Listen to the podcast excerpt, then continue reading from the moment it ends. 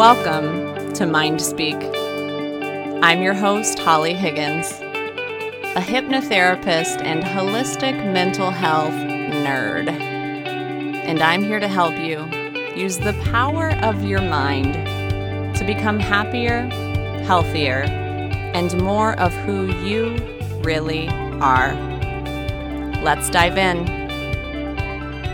Hello. If you are listening to this on release day, it's Tuesday, November 3rd, which means it's election day. So be safe out there. And when I say be safe out there, what I mean is do everything in your power to protect your personal energy. There is so much hate, fear, division, craziness swirling around in the atmosphere right now and you don't have to be plugged into it 24 7. You can unplug, you can take some time for yourself, tune back into yourself, remember that you are a human being, breathe. So I invite you to do that today or whenever you're listening. And if you're listening in the future, this is like a weird little time capsule from the past, and you'll get to remember oh, yeah, election day. It's funny to think about. Anyway, just by listening to this podcast alone, you are doing a small good thing for yourself. And before we dive into the meat of today's episode, I want to talk about a few small good things I am doing for myself. I did them starting today. Today was day one. so I'm going to take a minute and be that annoying friend who brags about the amazing life changing habits that she started, and it's only day one, and you're like, yeah, you did this for a day and you won't shut up. Please leave me alone. Anyway, I am committed to doing these things for a month. I'm going to hold myself accountable here and I'm going to be that annoying, braggy friend because I know it's going to help somebody. so, over the last several days, with just the energy and the intensity of everything that's been going on, I was starting to feel kind of spirally, kind of dark, kind of like I was feeling back in late March, early April when all this COVID stuff first came on the scene and I went into total freak freak out mode. I've been feeling some of that energy again. I think it's just with the election coming around the corner tomorrow and some of the other things going on. I've just been feeling a little bit spirally. And I was joking with my BFF. She was like, it kind of feels like we're retracing March and April. and retracing is a term that's used a lot in the healing arts and especially in chiropractic. That's basically the gist of retracing is to fully and completely heal a wound, you have to go back into it and back over it. You have to retrace it several times before the healing cycle is complete. So, if you've ever found yourself in a situation where you're like, wait, I thought I was over that problem, or I thought I was done with that dynamic or that relationship or that pattern, that is a type of retracing. So, we were joking that the energy lately has felt like we are retracing early April. That's how it's felt to us, anyway. And damn it, I do not want to retrace the months that followed that, where I fell into a pretty funky hole. That was the time when I had to take some time off from the podcast just because I felt like I had absolutely nothing to give. So I've been realizing, oh, I feel the funk coming on. I really need to do something about this to take back some of my control, power, agency, energy. And so I did an assessment of what's draining my power, what's draining my energy, what is contributing to my fear and my spirally feelings right now. And I realized a lot of it was just being on social media way too much even when I'm super intentional about who I follow and what I consume, inevitably somebody links to somebody, links to something else, and then doom is right there in your face. you can probably relate to this if you go on the internet. And as messages from the universe have it, where they find you at exactly the right time whenever you need them, I happen to be reading a book about habits, and the author talks about the importance of taking control of your mornings and making sure you have your brain to yourself before you let the world into your brain. So he suggested no phone, no texts, no calls, no social media, no email until whenever o'clock in the morning. Like set some time to have a phone email free zone in the morning. And I've heard this advice over and over and have never truly implemented it. But something about reading that and everything that's been going on with me lately, I decided that I needed to seriously give this a shot. And so I've set a tentative time for myself of 9 a.m because that works with my schedule, my work days, all of that. You might be listening to this and think, well, I could never not look at my phone until 9 a.m. But could you not look at your phone for half an hour after you wake up? Even 15 minutes. Like, can you have 15 minutes of time without your phone in the morning to just come into the day, come into your own thoughts, be in your own headspace, be in a state of peace before you let in any outside stimulation. I always had the excuse, well, I have an online business and I love my Instagram and it fills me with joy and I like interacting with people. That was always my excuse. But excuses no more. I think social media can be a positive, productive place. I think your inbox can be a positive and a productive place, but there is definitely something to be said for giving yourself concentrated time in the morning to really access peace and stillness. Those two things are very, very hard to come by these days. And I think we would all be a little bit better off with some more of those. The other thing I've decided to implement right now is commitment to daily movement. So 20 minutes a day, whatever I feel like that day, whether that's jogging or strength or yoga or even just intentional stretching and breathing. I am committed to it, mostly for the sake of just getting the bugs out, getting the energy moving.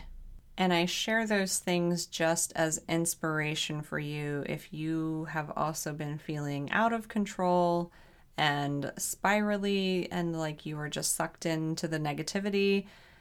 Just ask yourself what is a grounding, practical thing that you can implement to give yourself a little space to make yourself feel better whether that means saying no to something, like I've said no to media in the mornings, or whether that means saying yes to something, like I have said yes to implementing more consistent exercise. You do not have to do everything at once. Just pick one small thing to anchor yourself, to ground yourself, something that you can keep special so that you know when I go and do this thing or I give myself this space, I can just turn off the rest of the world and sink into this moment. And that is a great segue to what I want to talk about today. I want to talk about compartmentalizing worry. And I want to share with you two little mind tricks I use with myself in order to block off and compartmentalize worry and keep it from bleeding all over my day.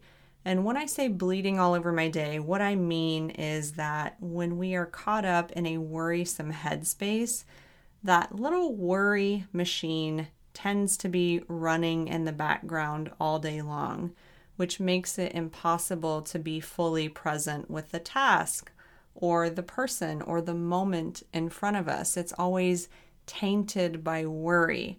Worry is bleeding all over everything in your life just a little bit or a lot of it. So there are two different techniques that I use. One, I just call it making a date with worry. And the second technique I use is setting a deadline for my worrying. And you can also use these tactics hand in hand. I find that if something is really, really preoccupying my thoughts and causing me a lot of worry, I will make a worrying date and I will give myself a worrying deadline. Making a date with worry is exactly what it sounds like. So instead of worrying a little bit all day long, day after day after day, you say to yourself, I am going to sit down. I am going to pick a time. I am going to pick a place. I am going to make a date with worry. And what you do at that hot, sexy date is you really, truly let yourself go into the worry. Let yourself write out the absolute worst case scenario. Let yourself feel the feelings. Sometimes when I have a date with worry, it looks like me laying down on the floor and crying and just letting that fear move through my body because emotions this is one of my favorite sayings. Emotions are like having to go to the bathroom.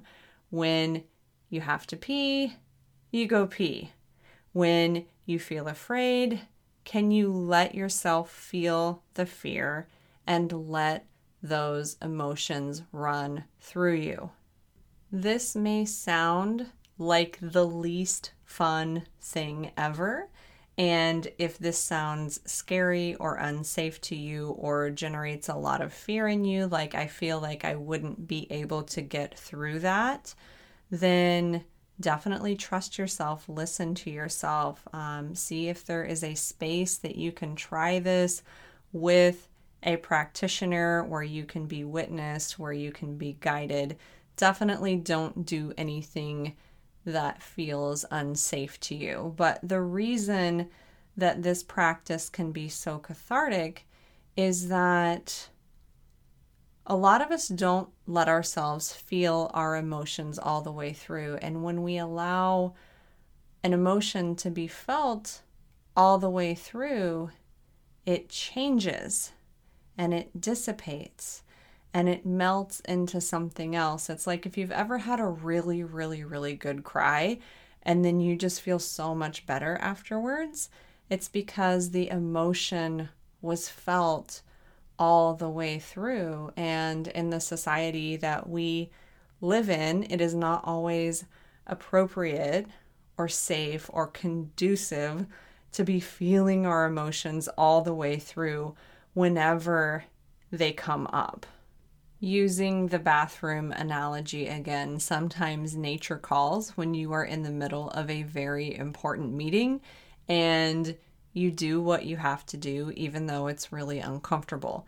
We do the same things with our emotions a lot, and it results in emotional constipation. And so when you make a date with worry, you're really able to let that out, let that flow let that go. And in doing so, you change the energy. Another thing that often happens for me in this practice is I'm able to get perspective on my worry once I see my worry out on the page, once I allow myself to cry or throw a fit or think things through to the worst case scenario, I'm usually able to see that the worst case scenario is very unlikely and my brain is being a big old boogeyman. That is technique one making a date with worry, setting aside time to really feel those feelings so that they are not creeping in to every hour of your day. And the second concept that I want to talk about is very similar, but this one tends to work better when the thing that you are worrying about is pretty far out in the future. If you find yourself worrying about something that you don't have much control over or something that's not going to have real tangible consequences for you until further down the line. So basically, something that you're preoccupied with that you can't do a lot about, but that you're expending a lot of emotional calories thinking about. So the first technique tends to work really great for worries that feel pressing and immediate, emotions that you want to hash out with yourself that day or within the next couple of days. This next technique that I'm going to share, creating a worrying deadline, this is really effective for those things you are worrying about that don't have real consequences until farther in to the future. What you essentially do is that you make a decision that you're not allowed to worry about XYZ until a specific date.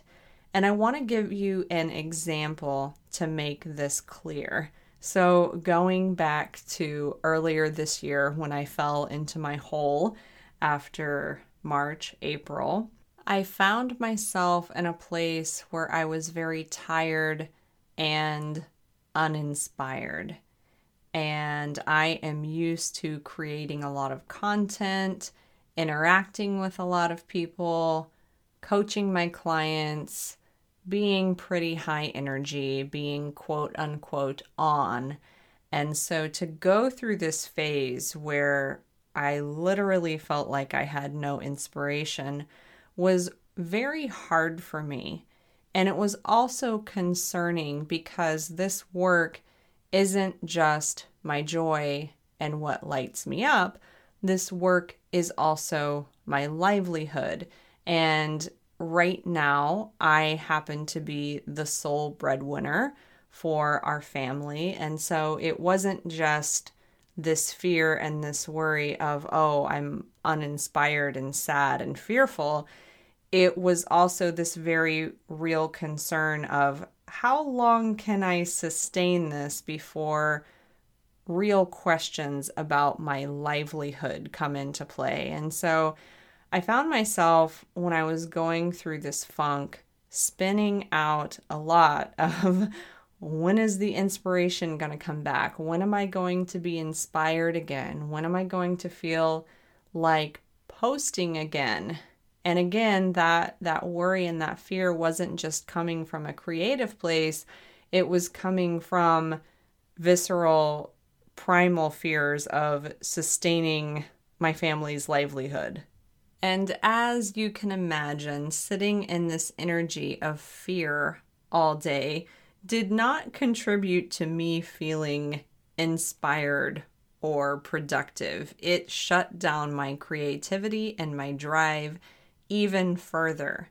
And I started to recognize this. I started to recognize unless I can get myself out of this energy of constant fear, my inspiration is not going to come back.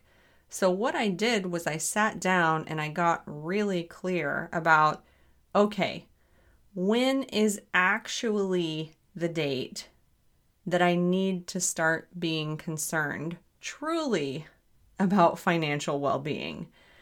When is that day? I think I did this exercise back in May, and I remember that the answer that I came up with was November 2020. And funnily enough, I'm recording this in November 2020. So I sat down, I did some math, and I figured out that I had all the way from May until November 2020 to put a stop to worrying about my finances. Like, we were good until then. If it got to November and the inspiration well was still dry, then I could start thinking about doing whatever I needed to do, going back to corporate America. That's a hiss. I just hissed into the microphone. you know, I could start thinking about those drastic worst case scenarios that my mind told me every day I needed to start thinking about. I sat down, I did some hard math, and I said, Oh, hey, asshole in my brain who likes to worry all the time.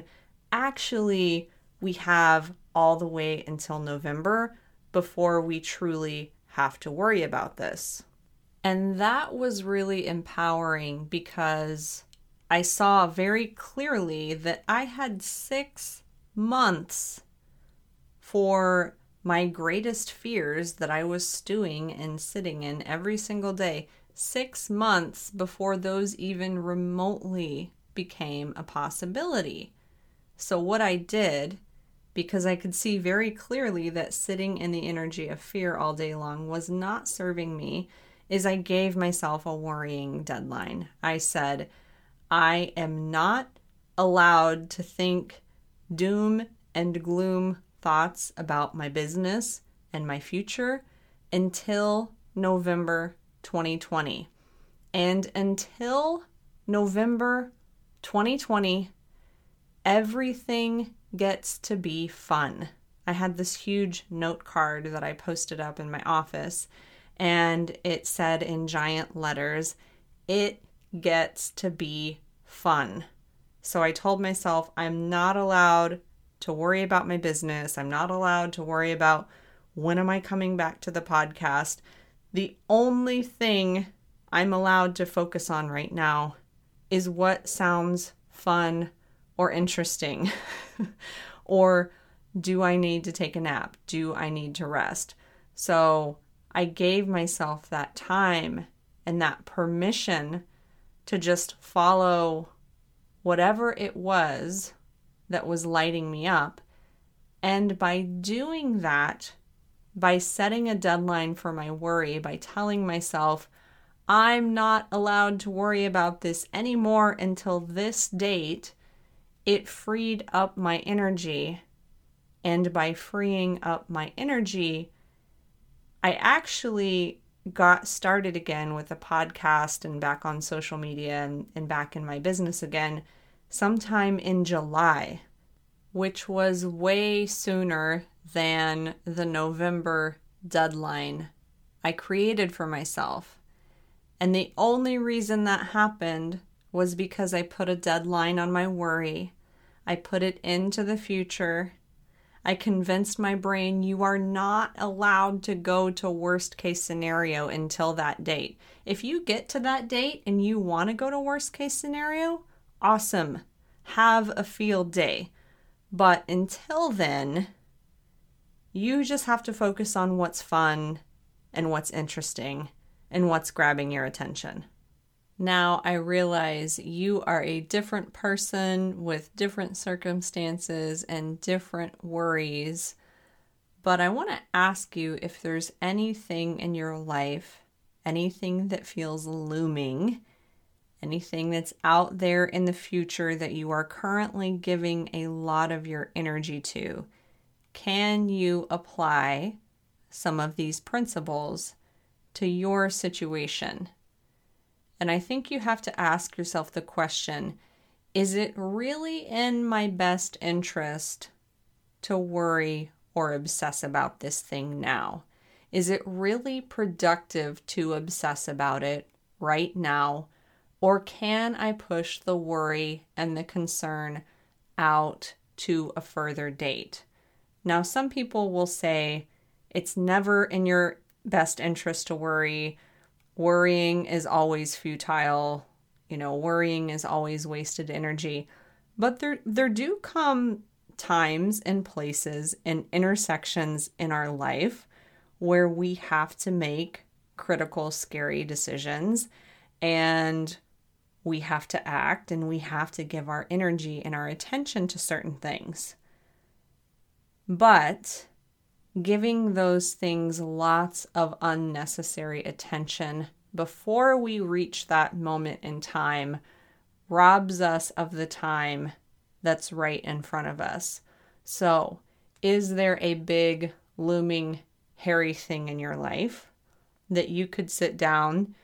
You could do some math, whether that is with money or with time or whatever type of math you are doing, to really say, okay, I'm going to free my mind from thinking about this until X date.